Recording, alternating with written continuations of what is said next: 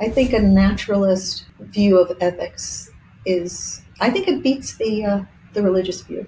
Um, I really do. I think that we can grant, and that is again that that is Spinoza. He's the first person of the modern world who try to ground. That's what the ethics means, grounding it in naturalism. So I, yeah, I'm just entirely inspired by him.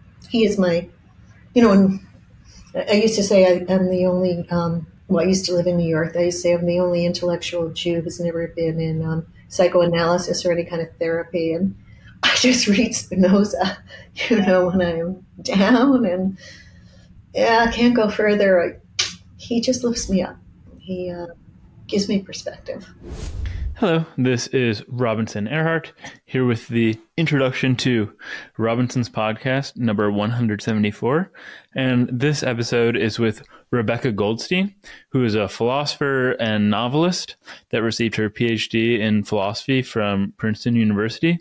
She's also a MacArthur Fellow, MacArthur Fellow, was awarded the National Humanities Medal by Barack Obama and is an expert on Spinoza and Gödel and has a bevy of other wide ranging interests. So, consequently, you won't be surprised to hear that we had a very wide ranging conversation. We started off by discussing her influential novel, The Mind Body Problem, and then some connections to the philosophy literature before, or the philosophy of literature, I should say, before getting to her atheism her aforementioned expertise on Spinoza and what makes life meaningful, especially when one doesn't believe in God. So, Rebecca's most recent book is Plato at the Googleplex Why Philosophy Won't Go Away. And there's a link to that in the description, along with one of her other books, 36 Arguments for the Existence of God, which we discuss at length when we are talking about atheism. So now, uh, comments, likes, reviews, subscribes, they're all extraordinarily helpful and appreciated. And without any further ado, I hope that you enjoy this conversation as much as I enjoyed having it with Rebecca.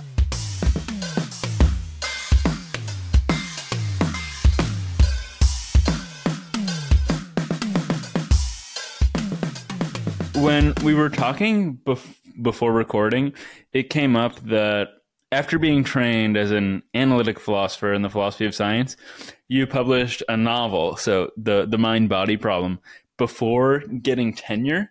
And when we were talking about it, you said that this was stupid and it was a mistake. And I, I would have just thought that most people would be thrilled to publish a novel at any time. So why was it like this? This will maybe will be an insight into academia for people. Yeah. Um, I always loved novels and I read them and I felt very, very um, guilty. It was like a secret, you know, that I would be reading novels when I felt I should be reading philosophy or physics or math, you know. And um, because I had to, yeah, I was uh, came into philosophy from physics and and math and had that kind of orientation. Um, and something came over me. I don't know whether I, I, had never, I should say, I had never an ambition to write a novel. Never. You know, I just devoured them. I loved them, especially the really, you know, 19th century big, fat, highly caloric you know, novels. And, and I remember when I, I finished my uh, dissertation, I, I, happened to, to have been in um, Israel at the time. And um, I finished, I sent in, uh, Tom, Tom Nagel was my uh, dissertation advisor, and I sent it in to him. And then I had foregone reading novels while I was writing this uh, dissertation. And I had like, I was starved for them. And I remember there was one um, uh, bookstore that had English language novels, and they were a fortune. And I was a graduate student; I had no money, and it literally was: do I eat tonight or do I buy a novel? And I just had to buy. You know, like Portrait of a Lady and Jude the Obscure, and you know, the bigger the better. And so it, it's just always been, you know, a, a passion, I would say. And then um, I remember I, I, read a novel. I, it was it was by um, Mary Gordon, who had been a year above me um, in my undergraduate institution at Barnard College at Columbia, and um, and she had just published a novel, uh, Final Payments, and I read it, and I thought, oh, that's just wonderful. You know, that's just there's and there was something philosophical about it, and it was just wonderful. And I thought, you know, someday maybe I can produce one of these things. You know, a few days later, I'm getting ready for work, you know, early in the morning, and I just hear this voice, which is not mine, saying, I'm often asked what it's like to be married to a genius.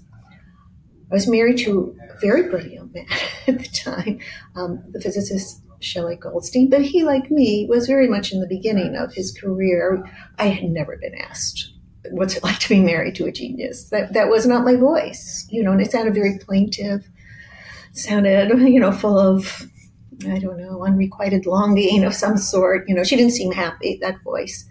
And I just thought, well, either I'm going mad, um, or this, or this is a novel, and I have to discover who this protagonist is. And you know, and it was just, um, I don't know if it was a temporary madness or temporary sanity. I mean, I still to this day, you know, we, both of them would have they're equally likely hypotheses. Um, I don't know. Um, but I had to write it. You know, it was there, it was intriguing. Um, and it, in fact, gave me some of my best ideas that I'm still following out. Um, you know, some of the ideas about mattering and our longing to matter, and um, uh, that I'm, you know, that have somehow have been developing over the whole course of my right uh, career, whether in fiction or in nonfiction. And sometimes when I write a book, I can't even tell anymore which it is, fiction or, or nonfiction. So anyway, that's that's how it happened. And, but it was stupid in a way because um, it was not the thing to do. I mean, first of all, what year was this? You know, I got my doctorate in 1977 women in philosophy, yeah, especially women in philosophy of science, you really had to do everything right. There's a lot of prejudice. Oh, oh God, yes. And to publish a novel, which got quite a bit of attention, and a novel kind of from the on the outside of analytic philosophy, because somehow that was the outside position that I just wanted to write from. I think I should say another thing that had happened to me was that um, I had lost my father. I had just lost my father, whom I completely adored and revered, and um, and I had given birth to my first child. And I thought, well, you know, I'm a PhD in philosophy. I'm teaching. You know, I'm a prof, you know assistant professor, and um, you know, when it comes to these questions of you know how to deal with grief, how to raise a child, all of these kinds of questions. I'm an I'm an idiot. My training, quite the you know, i have been so closed off about these things and sort of relegating them to oh, well, the kind of things that existentialists deal with, or you know. Yes, that's what I was thinking. You know, and um, you know, which I I scoffed at, but I I just realized no. I mean, I'm a philosopher. I should have something. So I needed to be in a meta philosophical state outside of my philosophical training, and I think that's one of the reasons that I, I had my my um, narrator uh, take such a, a, an outside point of view, but it didn't win me any points within philosophy. So in some sense, it was a very stupid thing to do, but there it was.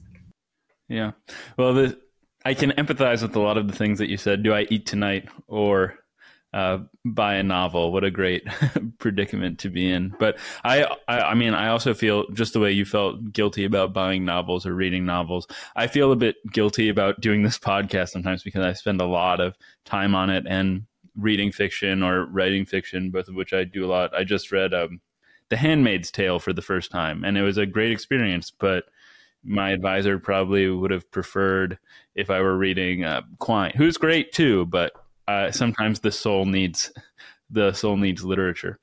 But yes, yes. I mean, the other thing I should say is my dissertation had been on, I, I think I, I had argued for panpsychism. I had, uh, it was um, at that Oh, really? point, yeah. Um, and I was very, you know, I was coming from it, you know, from a background in physics.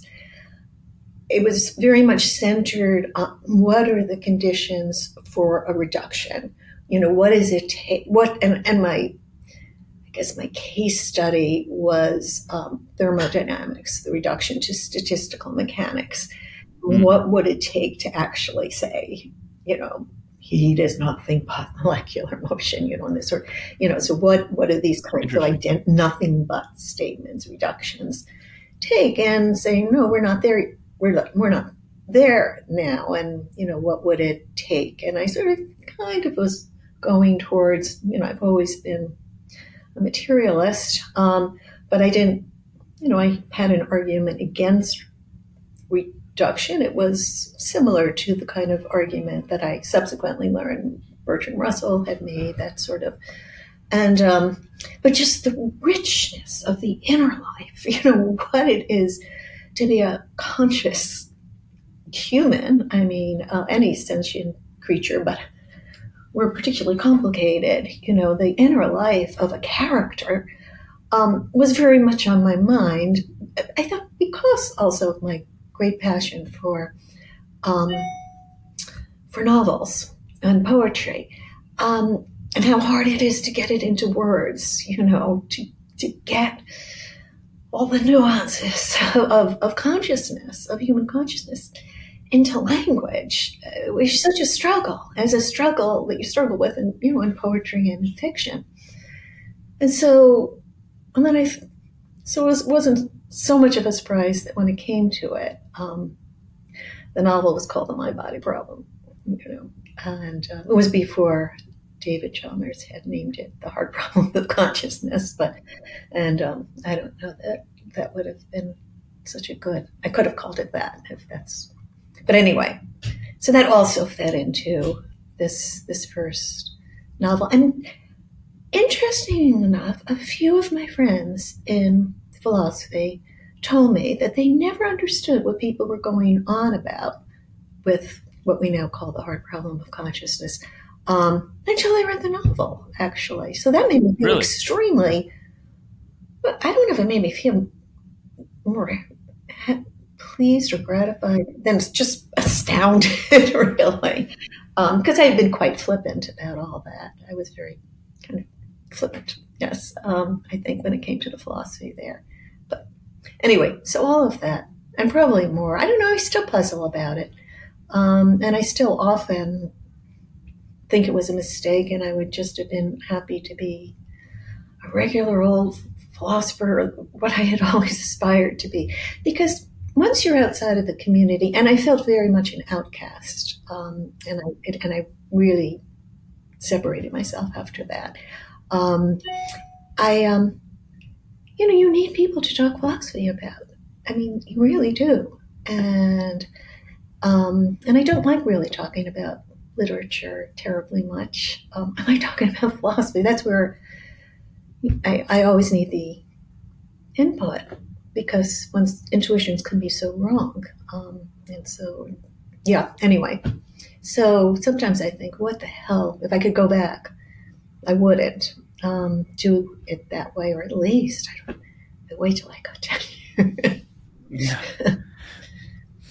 well, I'd like to get back to the ideas about consciousness, but first, I mean, you mentioned that the novel was on the outside of philosophy, and you mentioned uh, ideas like grief and, and raising a child and the complexity of inner life. And as you said, these things strike me as existential concerns, as connecting much more with continental philosophy than analytic philosophy. And and this is more of a a broad question. Then I see uh, continental philosophy in many ways as as continuous with at places and certainly very close to literary criticism and literature.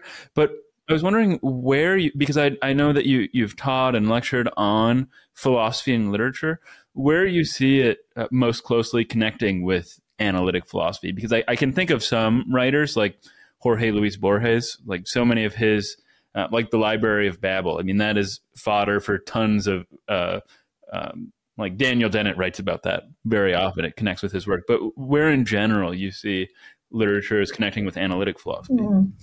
Um, yeah, I mean, Borges is, is a is a wonderful example. I mean, um, you know, and you know, and in some sense, a novel is a is an extended thought experiment. You know, and, and of course, we're always doing in in philosophy and analytic philosophy thought experiments. You know, and um, so it's um, you know, and, and so that's that's how where I think of the connection. Um, but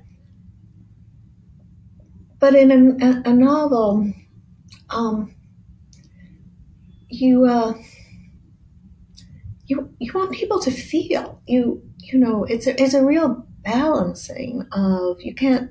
I like putting arguments into novels, um, and you know I have one novel that has quite a few arguments in them, but um, but in some sense, the arguments, which I, are mostly in a, an appendix, I thought of as intention with the body of the of the novel, you know, with all these emotions and how much deeper it all was. I mean, in some sense, what I was trying to argue by having an appendix appended to this novel was how little the arguments were getting at what was really going on, the richness of. So I actually I feel them as quite disconnected, um, you know, which is a difficulty for me. It's uh, I, the way I feel them connected is I think. I don't know how I say this. I mean, I've written, you know, some sort of sort of biographies like of Gödel and of Spinoza, and you know, and sort of a, a weird, very weird book about Plato. And um, but um, I mean, they were all weird.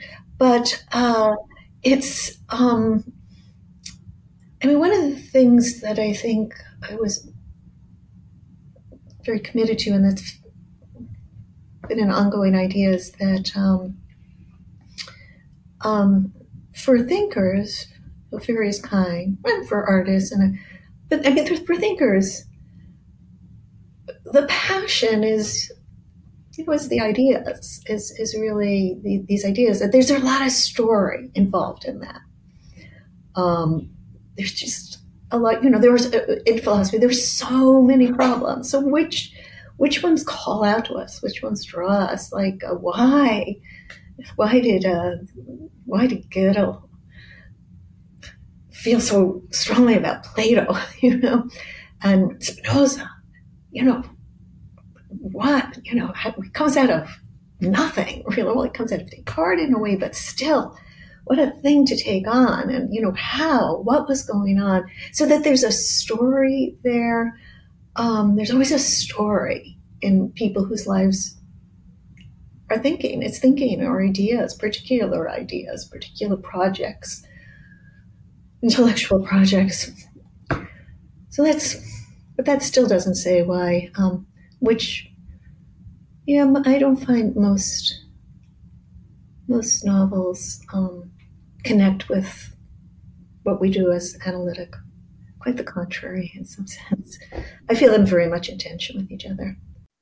Yeah, but I, I think considering the novel, as you said at the outset, as an extended thought experiment is a really nice way of putting it because it's a it's a way of setting the parameters, so to speak, and then testing or uh, pumping intuitions, as as Daniel Dennett would probably say. And I also see, I mean, especially in your case, it's it's very much a personal project for the author, like describing how you had to write the novel, and in the sense that it becomes a forge for the ideas you had like mattering. So writing a novel even if the the final novel uh, not in your case isn't necessarily uh, a philosophical document the process of thinking and writing uh, is an extended form of philosophical thought in many ways where it can be. Yeah. Oh, I, have to say infinite jest i found extremely philosophical Yes, all those footnotes. I mean, it connects with infinity uh, a lot. Yeah, and you know, and he was sort of playing. You know, there was a meta infinite joke that he was hooking us into. I mean, it was, it was a very elaborate. It was somebody trained in philosophy. Um, somebody who you can sometimes tell um, uh, when somebody has been. I mean, George Eliot is one of my still one of my favorite favorite writers. Middlemarch is perhaps my favorite novel. Um, I remember when I read that in graduate school, again, sloughing off, you know, not wanting my professors to know I was reading one of these novels. But um, I remember thinking, this is this is a very good ethical, philosophically ethical mind um, that that's leading us through this this this novel. And sure enough, um, when I was asked to um, contribute for the Oxford Handbook on Spinoza, an essay on oh yeah, an essay on writers, on literary figures who um, had been influenced by Spinoza. Sure enough, she had been, as had also my other favorite. She, you know, she had she had read and studied and been the first English translator of Spinoza. It only came out in 1976, her translation, but um, because her um, partner had had a fight with the publisher, and so it was suppressed her her uh, translation. And um, uh, also, my other favorite 19th century English language novels, um, Melville, had also been quite obsessed with Spinoza. Oh, I, I, find I find Moby Dick also just you know amazingly philosophical, not necessarily analytic, but I mean philosophy. There's you can tell they've thought through certain problems um, in writing these novels, and so th- those are very encouraging to me. Um, Iris Murdoch, another person who was a kind of inspiration to me. Well, philosophy of science has already come up, and then you mentioned your your book that has arguments in the appendix, and and that is thirty arguments for the existence of God. Thirty six. Thirty six. Thirty six. Yes. Sorry, I'm sorry. Um, and I this this is serving as my segue now. So the last time religion came up on the show, I, I spoke with a nuclear physicist at MIT named Ian Hutchinson, who is a devout Christian. And one of his books is about how science is compatible with the miracles of the Bible. And so, one thing I was hoping to talk about with you was why you've gone sort of the opposite route. And as I understand it, you were you were born and raised uh, an Orthodox Jew. Yeah, um, very much so. Um, and um, and I kept it for a very long time. And that was also the fault of Spinoza because so I was sent um, to a very ultra, really ultra orthodox all girls school, and for high school, terrible terrible school. And I mostly played hockey, um, you know, trying, and mostly going to libraries, trying to get myself an education. Um, and um, because we were we were not even being trained to go on to college, we were really we were being trained to get married young. And um, but one day when I did show up for school, um, we were studying in Jewish history. We were studying um, uh, modernity, about which we were I mean, we were against it. it was all downhill since Babylonia. You know, it was as very very orthodox people. We did not like modernity. We did not like the Enlightenment, um, and the story of Baruch Spinoza was told in my class as a cautionary tale of how things could go so wrong um, if you ask the wrong questions, little girls, you know, you know, we were always constantly being warned not to question, not to, you know, not to go to college, or get married, and um, and and then the teacher had said, um, just as um, you know, to show us what a stupid, stupid man this Spinoza person was, even though non-Jews thought he was quite bright. Um, that he thought uh, that God was nature and that God, uh, the, the Bible, the Torah, was not written by, uh, by God. And suddenly I was like, oh, how interesting. Um, and and that was, I think, probably the only time I had ever asked a question in in class. You know, because I was just, you know, there under duress. I did not want to be there. I just showed up enough not to get kicked out. But anyway, and you know, the teacher uh, was very suspicious of my questions, and uh, and so when I, as I say, I, I started when I when I would play hooky, I would mainly go to libraries. Well, the first thing I did was take out a book called The Story of Philosophy, and I first read the chapter on Plato, and it was by Will Durant, and it was just um, very much a popular presentation, very um, but really quite good. Um, Will Durant had been a socialist, maybe a communist, uh, who, who, who lived in the U.S. and uh, believed very much in writing books on ideas for for the masses, for workers, and um, and um, yeah, and then I read the you know the chapter on Spinoza, um, and uh, and was kind of you know pretty lost and baffled, but was interested, um, was very very interested, but one of the things that the teacher had mentioned was that he kept his um, heresy, Spinoza, which is called um, uh, uh, apicarsis, um, which comes from Epicurus. The word for heresy comes from his, in Hebrew is derived from the philosopher Epicurus. Oh, interesting. Um, so he Spinoza had kept his heresy to himself until both his parents died, so as not to bring shame to the family. And I was I don't know, either 14 or 15. And I vowed to myself that I would do the same thing, that I would not bring my heretical thoughts um, out into the open until both my parents um, died. And um, partly as I suppose my training or my indoctrination in Orthodox Judaism, which takes vows extremely seriously, even though I was an atheist and became even more and more of an atheist. I kept it.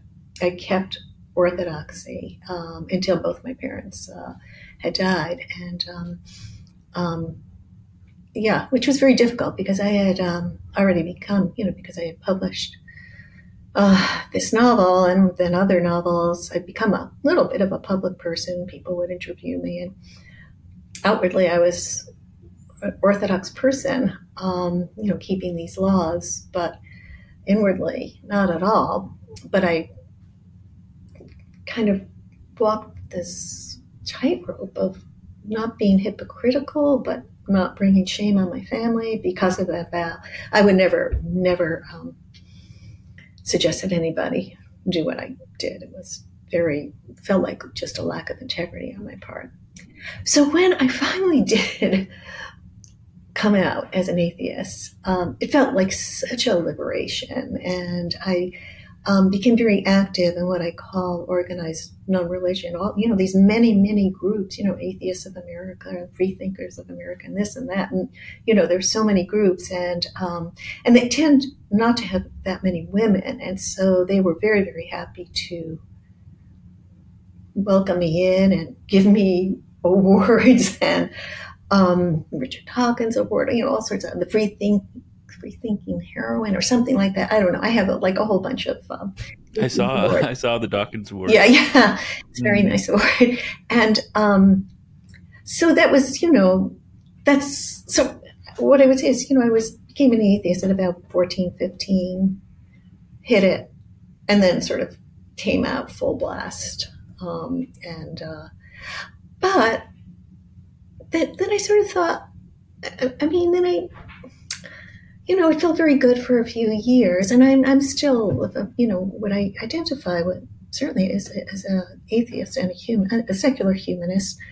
Um, but I often thought that they were too dismissive of, um, of religious people, um, and that it was not just flaws in arguments, you know, flaws in thinking, that it was much more complicated than that. And, you know, my family is very orthodox, but really smart. You know, there are people in my family that, you know, I mean, their brains are really working very well. um, and, um, and I was kind of, um, I sometimes just felt like there was too much simplification going on. And I thought, and that's the that's the kind of thing where I start thinking in terms of novels, um, how much more complicated these inner lives are, how you know, yes, what complexity um, in human consciousness. I kept thinking somebody should write a novel about this, about now, at this moment of time, um, with you know the new what we call the new atheist making quite a splash at, the, at that time, and and the religious, you know, religious people and religious life and religious, and particularly as I know it, um, in terms of uh, Judaism, where um, loyalty to a certain history uh, has such a part to play. Um, you know, and I just kept thinking, yes, somebody should write a novel. And then finally, yeah, there it was. I was writing a novel on it. And that's that argument. That book, I mean, 36 Arguments for the Existence of God, a work of fiction that the, um, the subtitle was very, very important because it was the first joke, God being a work of fiction.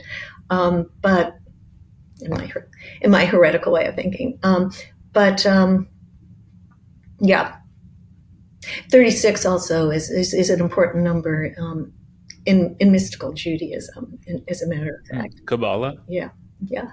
And, and, and there is a tradition that there are always and every time in the world at least 36 righteous people for the sake of whom God doesn't destroy the world.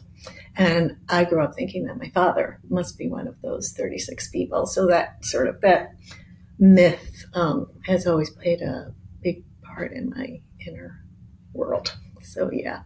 So, but I did produce 36 arguments for God's existence with their flaws. right. I agree that in in my experience, atheists are atheists are often often much too dismissive of religious people and their beliefs. And for me it arouses more curiosity than anything else. So for instance with ian hutchinson who i mentioned uh, he's an mit physicist. He we spoke all about uh, plasma physics nuclear physics uh, it's very hardcore intellectual stuff. So his mind is working very well but at the same time he is he believes that the the miracles like turning water into wine or uh, walking on water these things happened and I, I i just find it curious how he and i can both uh, have access to the same texts uh, same sort of reasoning about their veracity and then end up with completely different conclusions that to me is it's not a, a cause for dismissal, but a cause for curiosity and I, inquiry. I agree. You know, I, I agree. And, um, you know, I was, well, before um, we start, you started taping, we were discussing another Goldstein, um, Shelley Goldstein, um, who was my first husband. And Shelley Goldstein is, again, a really, you know, he's probably one of the smartest people. Yeah, he may be the smartest person I, I, have ever known. I mean, he's just an but certainly up there. And um, he's Orthodox. He's an, he's he, he's Orthodox, and um, and it was always a mystery to me. You know, the many years that we were together, how it could be. Um, but there it is. I mean, people we're, we're com- people are complicated, and um, you know, um, you know, even many. So I think you know, the longing to matter is extremely deep. I think it's a defining characteristic that in in in what makes us human, um, and that is the longing to pr- prove ourselves. It's a little bit taking off of um, Tom Nagel's ideas in um, his article, The Absurd. But the longing to prove ourselves to be as deserving of our incessant self attention or self involvement um, as we have to be in order to live. But we can take this yeah, step outside and say, you know, and just look at ourselves. And it's like, we're just one of many, and, you know, we're just here for a short time. And, you know, what gives us the right to take ourselves so seriously? And, and you know, and out of that, I think you know, there's this with our lives. We somehow want to so that we can live our lives without utter despair and disgust.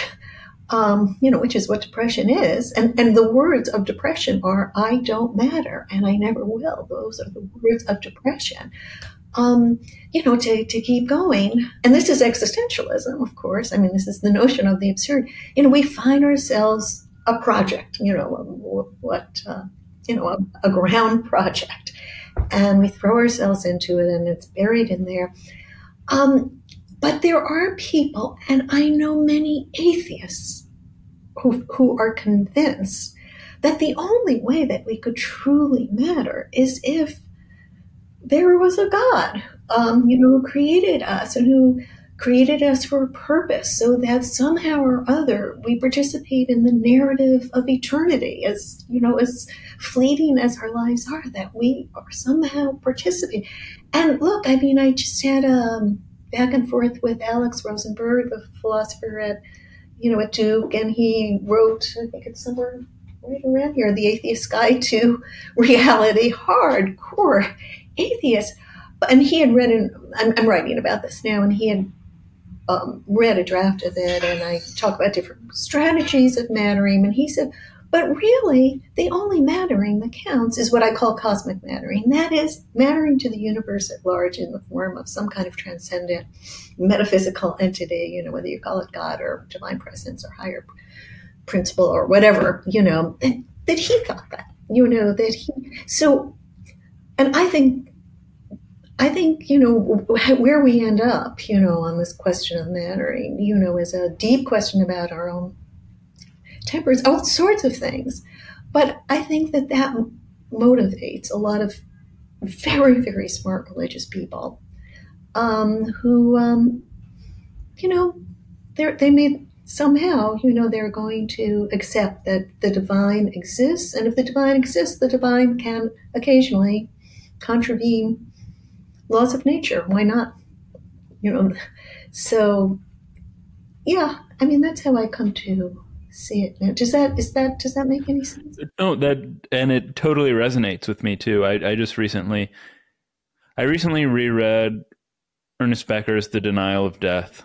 Uh, and which is all about he doesn't use the word mattering, but it's all about the fact that we we're we inescapably live in this world of value and we adopt heroic projects to sort of to ensure that we matter. And i've been thinking about that myself because i'm i'm also an atheist and in the past when i've been depressed uh, when i've been most depressed i've been extremely nihilistic. But what i what i've realized is even if I, I don't think that there's a god there's no cosmic mattering uh, I am still human, and just by virtue of the way I'm constructed, I cannot perceive the world as being bereft of value. I can't drink this cherry coke and think it tastes good.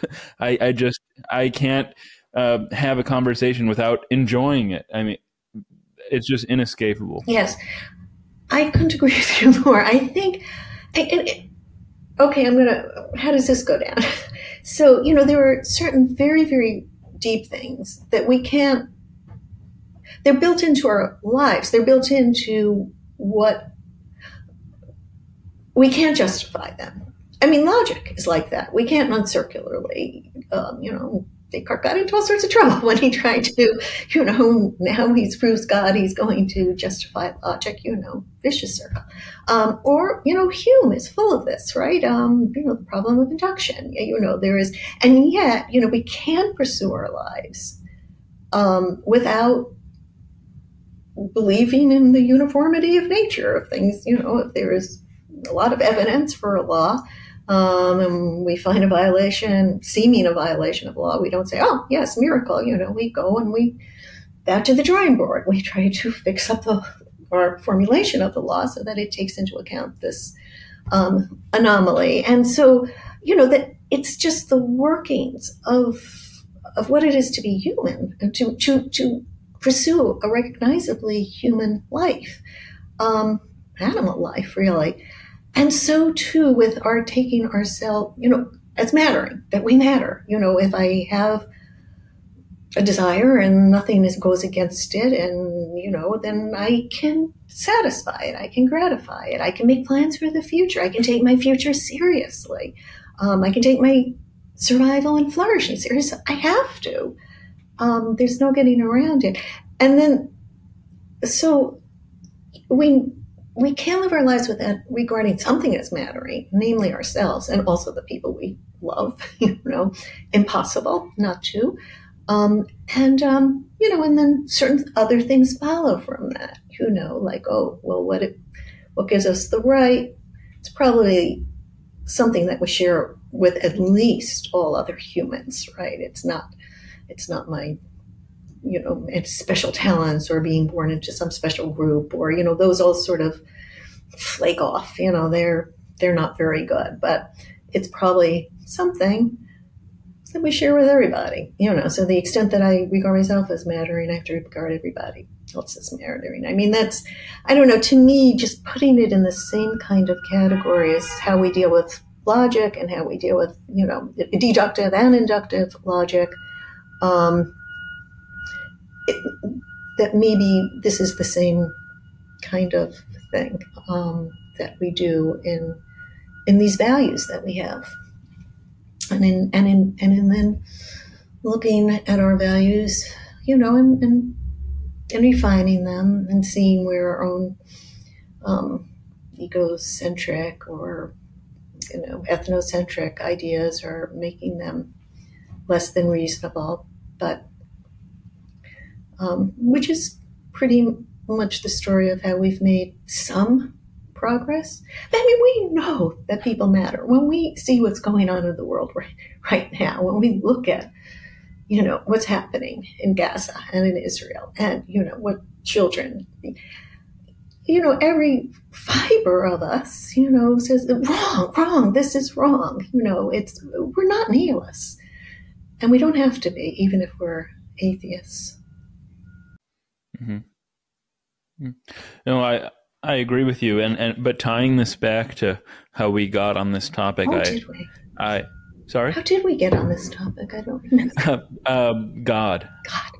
Yes. God. Yeah, but I, I can see how a a desperate desire for mattering can contribute to a belief in God, and I mean, without being condescending, I think you and I, as atheists, would say that there is some flaw in reasoning that leads people to believe in God, but this uh, this connects to the mattering because the desire to matter is emotional, and being emotional uh, gets in the way of rationality.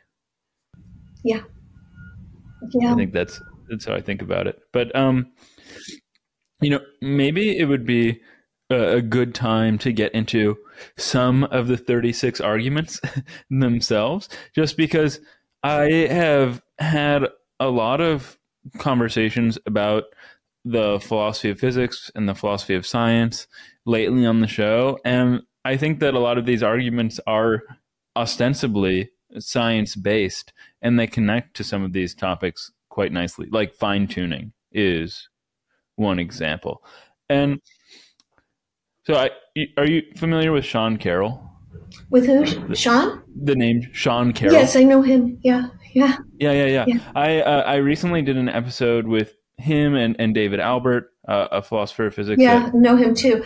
Yeah. Yeah, at Columbia, and we we talked a bit about fine tuning, and just for our well, maybe you'd like to explain how you think about fine tuning. But Sean said that he thinks fine tuning is the best argument uh, for the existence of God, but it's still a terrible argument. Yeah. Um, I mean, I would have thought that the many worlds really somewhat explodes.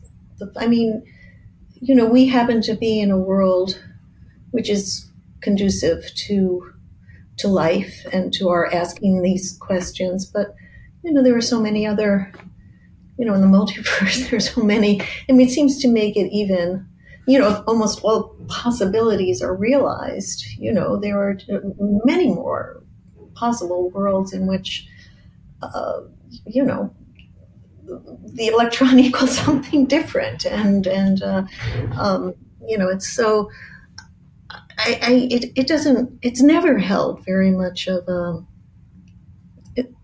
to me the the argument for for fine tuning but now I just find it I don't know why you know given that the most popular interpretation of quantum mechanics is the multiverse we would find this at all I don't know. I should ask actually my former husband what he what he what he thinks of it. What he uh, I think he did not find the the argument from fine tuning to be particularly. I've always found actually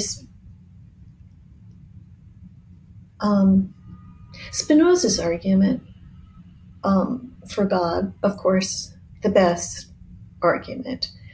Um,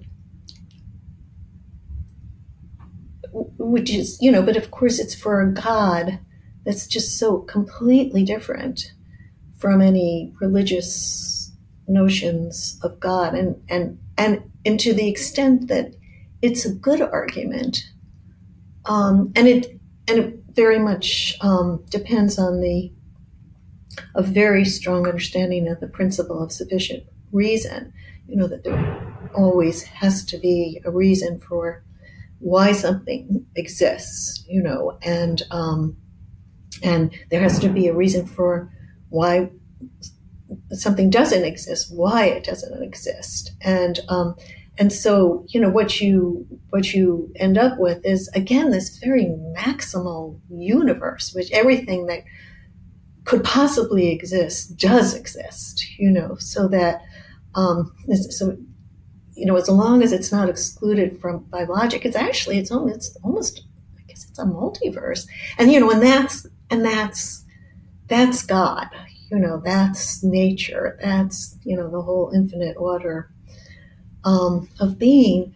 Um, and it's uh, in some sense, you know, it's it's godlike because it it ex- it explains its own existence. Um, it exists because it has to exist by reason of the principle of sufficient reason, and um, and it's a object of great you know infinity that makes us feel our finitude, but we have our place in it and we can contemplate it to some extent, um, and so, and it, and to the extent that we do, it raises us up. It, it, it gives us perspective. It makes us better. It uh, snuffs out all of our negative emotions and um, uh, gives us the positive emotion of understanding. So, in, in that sense, you know, to find our place in it is to understand our own being and to become better people. Um, but it's so to the extent that it's a, and I, I, I can get myself into that sort of state of reverence towards Spinoza's God easily. Um, but, you know, to the extent that I do, it just undermines any other conception of, of God, and uh, which is was of course part of Spinoza's argument as as well. Hmm.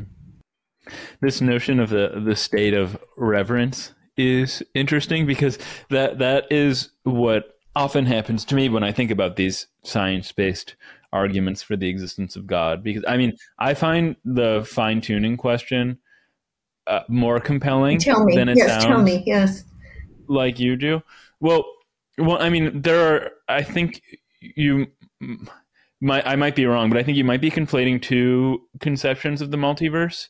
So the the many worlds uh, version of the multiverse, I don't think really connects that much with fine tuning. It's just there. It's every act of um, observation can result in or result in a branching that each each branch contains every possible outcome of this observation but the the the sort of multiverse that you're talking about is i think of more maybe string theoretic or inflationary where every there are sort of island universes in which every every island universe corresponds to a one of the innumerable potential potential uh, varieties of physics.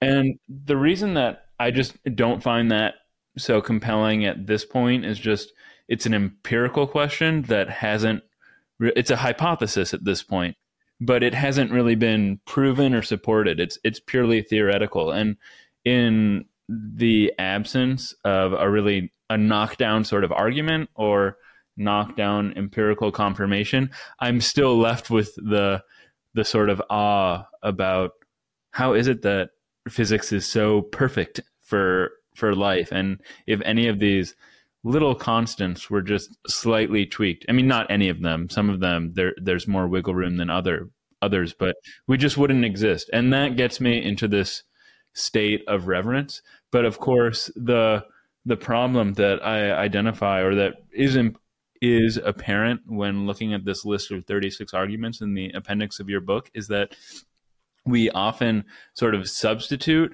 this state of reverence and awe for something that is just as equally uh, demanding of explanation, namely the existence of God, but sort of because the definition of God uh, contains his own perfection and existence, we just sort of sweep that yeah. under the yeah. rug.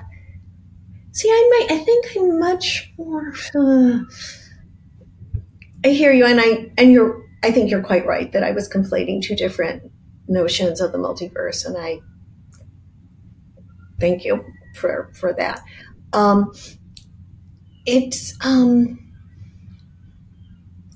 I think my tendency is to my intuition is to think, you know, it's in the nature of the laws themselves. You know, we are that would explain this, that our understanding, and I think goes back to the original question we were talking about, you know, consciousness, that our understanding, you know, of, of physics, of matter, um, it's so incomplete um, I mean, to me, it's a, it's a, it's a marvel that we understand anything. You know that we've gotten as far as we have, and and you know, and we've gotten this far because of the wedding of observation and mathematical description.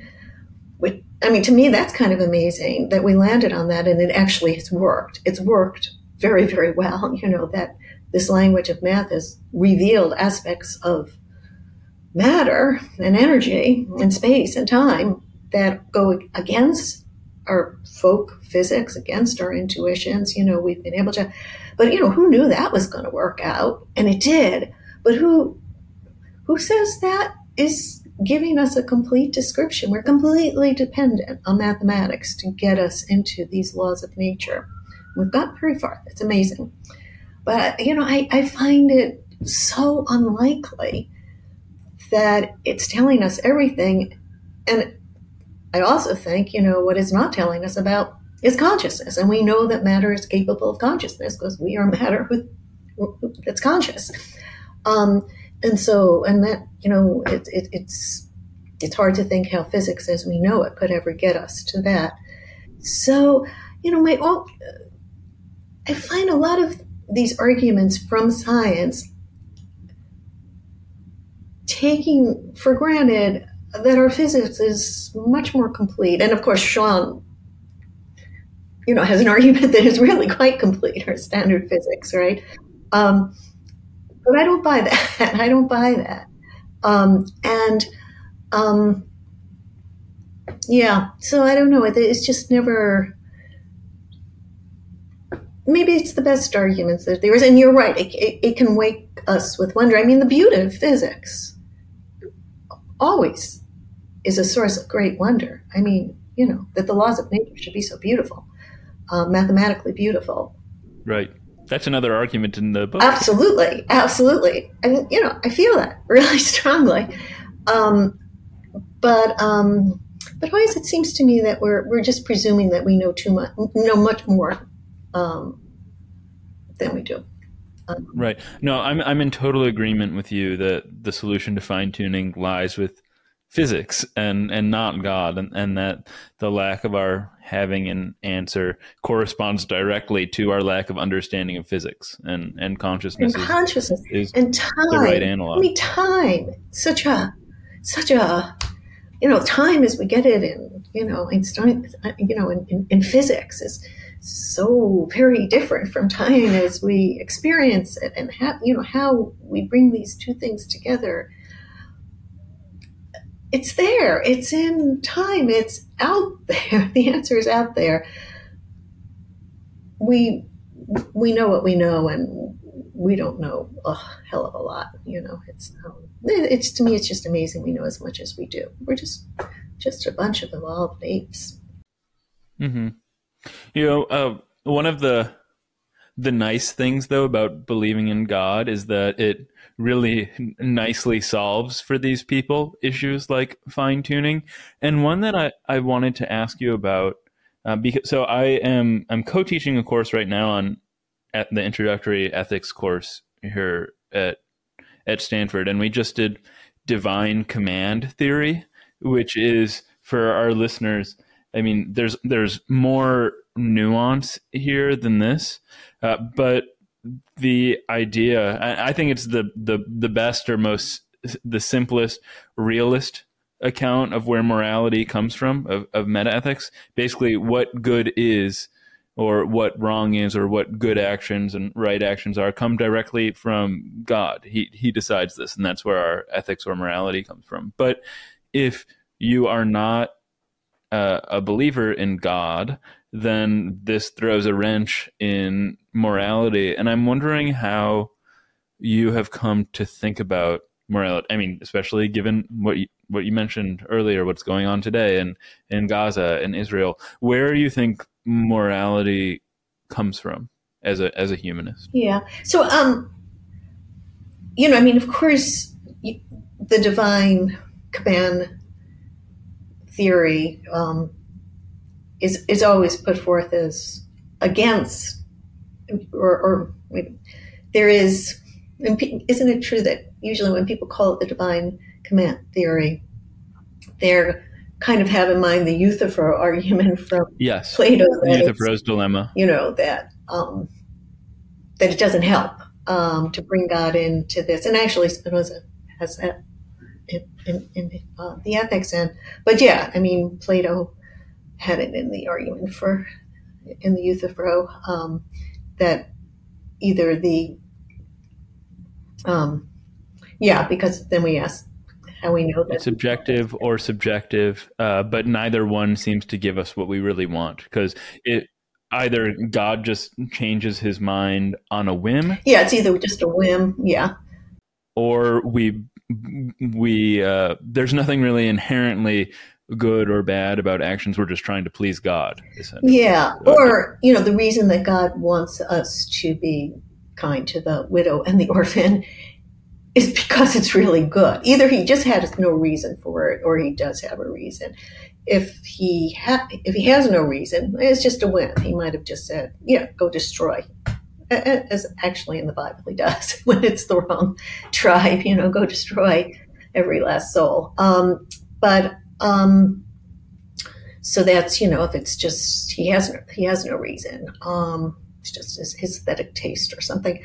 Um, or he does have a reason, in which case there's a reason. And whatever the reason is, that's the reason. You know, God had a reason. So it's either just, uh, God is either redundant or the God hypothesis is either redundant or just yeah, it doesn't do the trick. It doesn't give us morality. It just gives us, yeah, you better obey him because he's in charge, right? But it's not morality as we understand it. Yeah, well, you know, the stuff I was saying about morality, um, I mean, about mattering is the way I, you know, that to say that uh, I matter is to say that I am deserving of, of certain attention from other people. I can't be treated in a certain way, you know, and, um, and, it's rooted in the way we pursue our life, just as the laws of induction are rooted in the way we pursue our lives. There's no way um, to live my life without regarding myself as, in some sense, matters, as having a certain deservingness um, to. Uh, um, to be regarded um, as a certain. I think that's what we mean when we talk about the intrinsic dignity of, of, of, of, of human, you know, life. Which is not to say that other animals don't also have their dignity, and or you know, it's it's not in, the, in to the degree at which they are similar to us, that they get their dignity. They have their own dignity, but we have, you know, we we. I, I, I, I, I pack a lot into the fact that we long to matter. I think I think it shows that we do. Um, or that we can't liberalize without assuming that we do, which is already a value judgment. So that we live, you know, that we're we live, we're already, we're not trying to get from is to ought. We live in the land of ought. We live in the space of ought. You know, we can't pursue our lives without that. And then we have to do it consistently, you know. Um, and so, uh, in regard to our fellow creatures. But that's all the morality I need. That's all the grounding I need. If, if we actually treated each other as if we actually mattered equally, man, it would be a different world. You know, it would be so much of what we want for morality. For me, so so uh, just to try to put it into my own words, it connects to what I was saying, maybe about this Coke being good or a conversation being enjoyable. It's just, uh, and maybe channeling your husband. It's just a fact of how we're wired. Oh, uh, current Stephen, Steve, um, um, that through evolution we've just been endowed with faculties that, in such a way that we cannot go about our lives presume, assuming that we're we're fully intact without perceiving the world uh, morally. It's just something intrinsic. We can get the morality really, really wrong. Yes. You know. Yeah. Um, and there, I think there really are mistakes being made, fallacy. Often, oh, this is not really a human being in this in the way that these others are human beings, right? And the way I am a human being, and the ones I love are, and that's a fallacy. Um, but so you know, this can get us into very bad moralities, but that we think in terms of ought. That's just being human. Um, that's just being human. So, yeah. It, to me, it answers just because of the Euthyphro argument. It's much more satisfying than appeal to God. The Lord knows, appeal to God is made an awful mess sometimes, you know, terribly. Yes. Yeah. Yes. Still does. mm-hmm.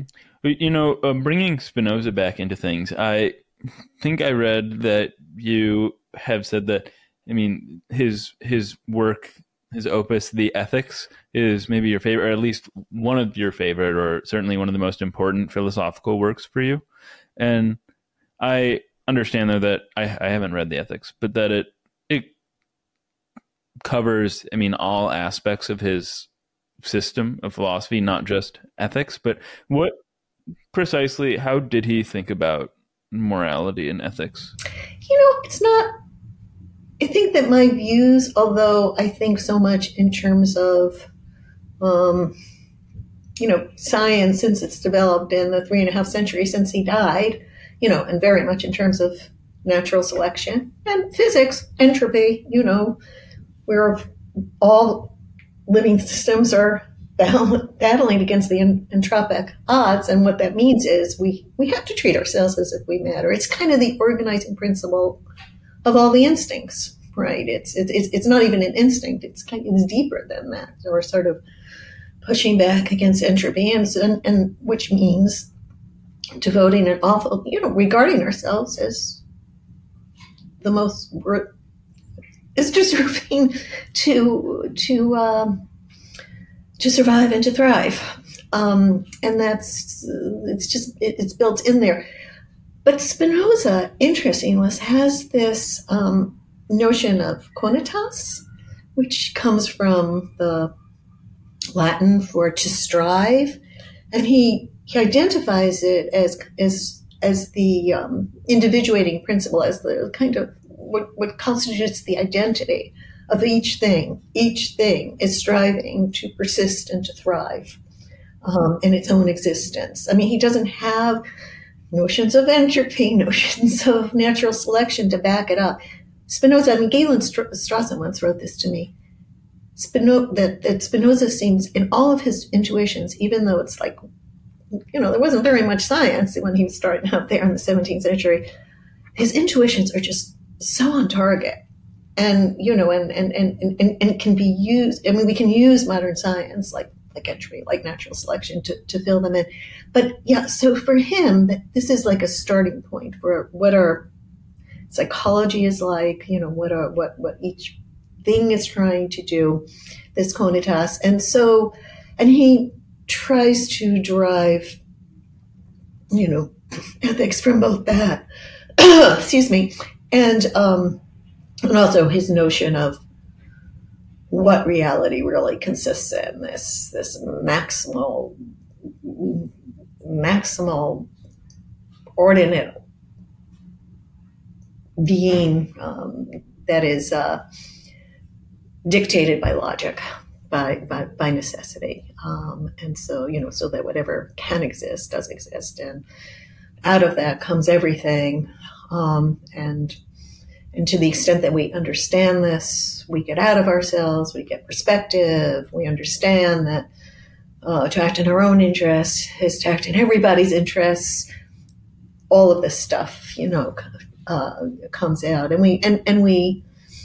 You know, it's, it's a little bit like Plato too, you know. And if we're going to have the only thing that can mitigate our pettiness and our constricted focus on ourselves um, or, or, worse instincts, um, egocentrism, um, is reality itself, the full force of reality, which is so grand, such a, again, object of wonder and reverence um, that we can attain some kind of grandeur and reverence and nobility.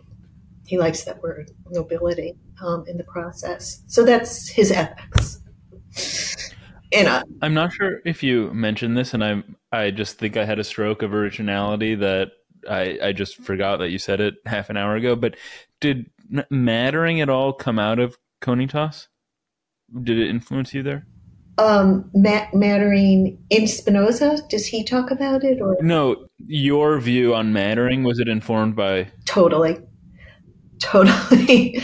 yes, it is what I like to think of as, you know, Spinoza knew all science and been, yeah. Huh. I also can. Uh, uh, you mentioned panpsychism uh, very early on in the conversation, and that seems to connect to this as well. Uh, because you said each thing is trying to strive, and I'm wondering was that limited to living things or all things are striving? For Spinoza, it's all things. You know, Spinoza is a anti-dualist of all dualists. You know, all of our dualisms. He he wants to explode nature versus God, um, reason versus emotion, um, and um, and you know, in some sense, you know, mental versus physical. Yeah, I would say mental versus physical. Yes, too. It's all this unity is meant to explode all dualities. I mean, he is, you know. Yeah. And if I'm not mistaken, Galen Strawson is interested in panpsychism. Is that why he was connected to Spinoza? I don't know. That's a good question. Hmm. Um, but Are you, I know that. Go ahead. Um, Philip Goff. Yes who was a student, right, of Strawson, of Galen Strawson. I think he was his graduate student. And when he was still a graduate student, he did this book on, you know, uh, a collection of essays um, on um, on Spinoza. And I think that um, I think that his panpsychism is probably also somewhat informed by work on Spinoza. Hmm, very cool. Philip and I are, are talking soon, so I'll have to. yeah, do ask that. him that. Yeah. Are, are you a panpsychist now, or? I don't know. I, I very I go back and forth between a Mysterian and a, and a panpsychist. You know, I, a Mysterian. Mysterian. I don't know that oh, word. Just that. Um, I don't know. You, it's it, it, the sort of thing that I was saying before that um, we know so very little that it's hard to say. Oh, does it come from matter? I mean, you know, is it or is it all? You know, it is the if we knew the laws of matter with more refinement, more complexity, more completeness, we would be able to see that consciousness gets out of comes out of it, you know. Um, so we're just stuck now in this mystery. Um, I go back and forth between that and panpsychism. Well, it's got to be built into the very basic of matter. You know, it's got in, into the, the the complete description of matter would show us that something like proto consciousness is built in uh, at the very fundamental level. I go back and forth. Hmm. What hmm. about you? Well, uh, I I think I, uh, along with well, Sean, as you said, is convinced that our physics is, is quite complete, it seems, or we have all the pieces at least. Uh, and consequently, that we absolutely don't need to do any revising to account for consciousness. I am not so confident about that, though I have vanishingly little understanding of physics relative to him. So my opinion here doesn't hold that much weight. But I still cling to the hope that physics, at least in the spirit in which we've been uh, undertaking it will will um, explain consciousness. That's at least what I'm hoping for at this point. Yeah, but I, I also. I, I find the hard problem hard to wrap my head around. And while I don't understand how we could ever verify panpsychism, if if somehow physics bottomed out and we had no idea what was going on, then I think I would begrudgingly convert to panpsychism and just assume that everything has some qualitative uh, component to it that we can't get to quantitatively. Yeah. Well, I just find it unlikely that mathematical description, quantitative description, you know, which is basically you know, describing little things in motion, right? I mean, you know, that's the kind of thing that we can capture in in our mathematical language. I mean, even the notion of a field is, you know, how would something move when it is in, you know, different parts of the field, and you know, it's always that that is getting everything. You know, when Bertrand Russell said, you know, it's not, you know, it's not even getting to the intrinsic properties. Mm-hmm. Mm-hmm. I that that to me makes a lot a lot of sense. So I I you know I tend to think that if we you know and if you go back to the 17th century man they were you know so you know there's spinoza and there's galileo and he makes this you know fundamental move right primary, secondary. You know, if we can describe it in mathematical language, it's really objective. It's out there.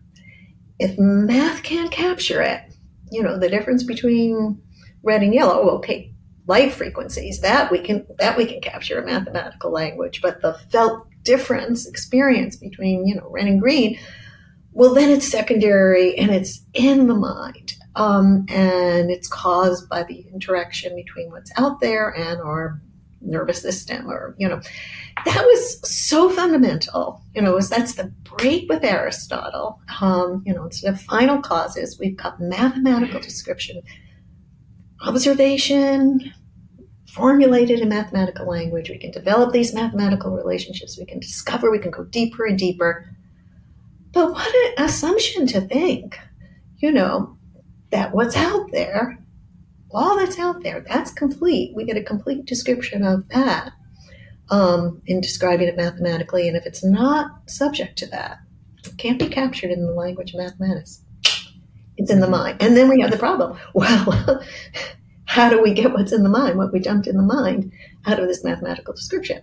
Um, and yeah, so it's just you know what what's made physics work. It seems to me was a basic assumption um, that math can be captured in mathematics, and I, I just see no reason. And to me, you know, it's just yeah, it might have worked. I mean, there are internal problems with with with physics anyway. There's tension between relativity theory and quantum mechanics, and you know, we there's all of that. Um, but um, time, you know, what is it really? What is it really? Uh, but um, consciousness also is just uh, it seems to me to be saying, you know, you, you, don't have it all. I don't know. It's it's it's we we don't have it all. It's you've done really well with what you have math. But I don't know. Yeah, that's that's. Uh, I think it'd have to be like hmm. So, so, so Sean thinks we will be able to get it out. Not that we have gotten it out, but we will be able to get it out. Yeah, yeah, I think so okay. Mm. I, I, I, I, I pray that I live to see the day because I think that would be a tremendous triumph. And, and that would be such a triumph of, of our collective scientific endeavors. Well, one thing, Rebecca, one thing I wanted to ask you about before we ended, and maybe if you want, I can I can cut this out. We can skip this, but we sort of delayed this conversation by a few months because you were working on a new book and you're still working on it. I just was curious what the what the project is. yes, um, mattering. mattering. Okay. Is it a, a, novel or is it philo? No, no, it's not. Um, you know, and it's uh, just why we have this. You know, starting with entropy and um, go and going to natural selection and then and then our neurophysiology that allows us to you know self-reflection self-transcendence this question Very stepping outside of ourselves. And um, what it's what it's wrought in our world for both better and worse i see four types of I don't um, of mattering st- strategies. I actually way way back in that the book on um, the the mind body problem that novel, I had come up with this idea of the mattering map. Um, you know that there we will occupy these different regions, and in terms of you know how we're trying to prove to ourselves that we're deserving of all of this uh, attention that we give ourselves, um, regarding ourselves as you know just to live our lives, have to regard ourselves as more important than we know that we are. Um, and um, so, you know, many, many regions of this, and that's that's been like a source of inquiry for me ever since I wrote that novel. And I'm always talking to people about their sense of mattering, what how they pursue it, what their meaning making project is. Have they changed it? Do they were they born into it? You know, is, is it was it? I don't know. To me, this just generates. It's such a such interesting stories about people, and um, and and it's interesting. I found over. I guess I've been asking these questions for forty years now of people. Um, so yeah, way too much information, but um, then when people get the point of the, your question, it's just that they've, they've been waiting their whole lives for somebody to ask them this question, like, how, where, you know, how are you? Gen-? You know, I've spoken to ex-Nazis about this, and I'm afraid to talk to current Nazis about it, but I probably should. But I have spoken to ex-Nazis about it, and um, you just also, you know, and and of course, you know, religious people, and um, but I I see four kinds of major strategies. There, there's what I call cosmic matter, you know, cosmic petitioning. Please, the world has to be this way. Um, you know, some kind of grounded on some kind of metaphysics, um, so that we we really do matter in this very maximal way. Um, and that is the most maximalist notion of mattering, I think. it's another reason why it's so pleasing to be um, to be religious or at least spiritual. Um, and psychologists have done all this testing, and it's religious people do have a much higher sense of life satisfaction, not necessarily of happiness, but of life satisfaction, purpose, and meaning in their life, you know, because that's just a maximalist sense of mattering. There's what I call um, heroic striving. People like me, probably like striving. you, some kind of intellectual work or artistic work or athletic or ethical ethical striving, you know, but I'm going to do something that's really, really hard. and that makes me matter.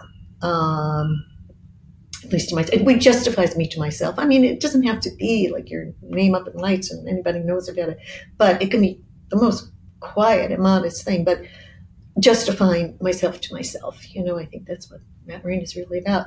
Um, cosmic mattering, heroic mattering. Um, uh, uh, relationships. And it's so interesting. So many people, when I ask them, what, how do you pursue your mat? What, what, what does mattering mean to you? Mattering to others. You know? We're social creatures. We are gregarious creatures. We are gregarious creatures, absolutely. And so close relationships, and sometimes terrible relationships. You know, I think that the striving for fame is such a huge thing um, is you know like for lots of attention from lots of people, you know, to matter to lots of people who find you deserving of their attention. You know, and I, I, I put that in the, and then there are the sort of competitors who really understand mattering is mattering more than others. And to, to the extent that somebody matters as much or more than they do, they, they matter less. It's kind of a zero sum thing. Trump is a perfect example. Um, you know, but they don't have to be bad. You know, they can be they can be seem like heroic strivers. They can be, um, you know, also tr- striving to do something very much motivated by being better than others. Whereas I think of heroic strivers as in competition with themselves, not with not with others. You know. Um, anyway, I'm real interested in these questions. It's kind of why are we like this? What has it done? where should it lead us morally? So it's my, it's a little, yeah, and it's very much inspired by Spinoza, very mm, much. Great. Well, it would be totally lovely to talk again. I mean, when you're finished with this book, to get into more depth on on the project. I find it very compelling that it begins with entropy and natural selection and physiology because tying the the natural world to the lived world uh, is a is a daunting challenge. It's a really but, daunting challenge, but I think I think a naturalist view of ethics is I think it beats the uh, the religious view. Um, I really do. I think that we can grant, and that is again that that is Spinoza. He's the first person of the modern world who tried to ground. That's what the ethics means, grounding it in naturalism. So I yeah, I'm just entirely inspired by him. He is my, you know, and I used to say I, am the only, um, well, I used to live in New York. I used to say I'm the only intellectual Jew who's never been in um, psychoanalysis or any kind of therapy. And just read Spinoza, you know, when I'm down and yeah, I can't go further. I, he just lifts me up. He uh, gives me perspective. That's so funny. The only intellectual Jew who hasn't been in psychoanalysis. But um, this has been so fun. I'm already very much looking forward to round two and getting more into the mattering because it's. I mean, it's very important for my life too. These are the questions that I ask. I've just never used the the words mattering or striving. Uh, yeah, I also love before. the fact that it's the word matter. You know that seems to me that what defines us is we are creatures of matter who long to matter. That's what we are. And that's where our triumph and our atrocities come from, you know? So, um, but I, I love the word matter. Mm-hmm. No, I, I, that connection, I, I hadn't really drawn that connection until you just said it, but it is great. I mean, it again, it ties the the natural to the lived world. But Uh, Rebecca, thank you so Well, much thank for you. taking Thank the you so time and having this conversation with me. Thank you. Hold on. If you haven't subscribed, liked, commented, or reviewed, that would be so helpful. And if you haven't yet, you could also follow me on Twitter and Instagram at Robinson Erhardt.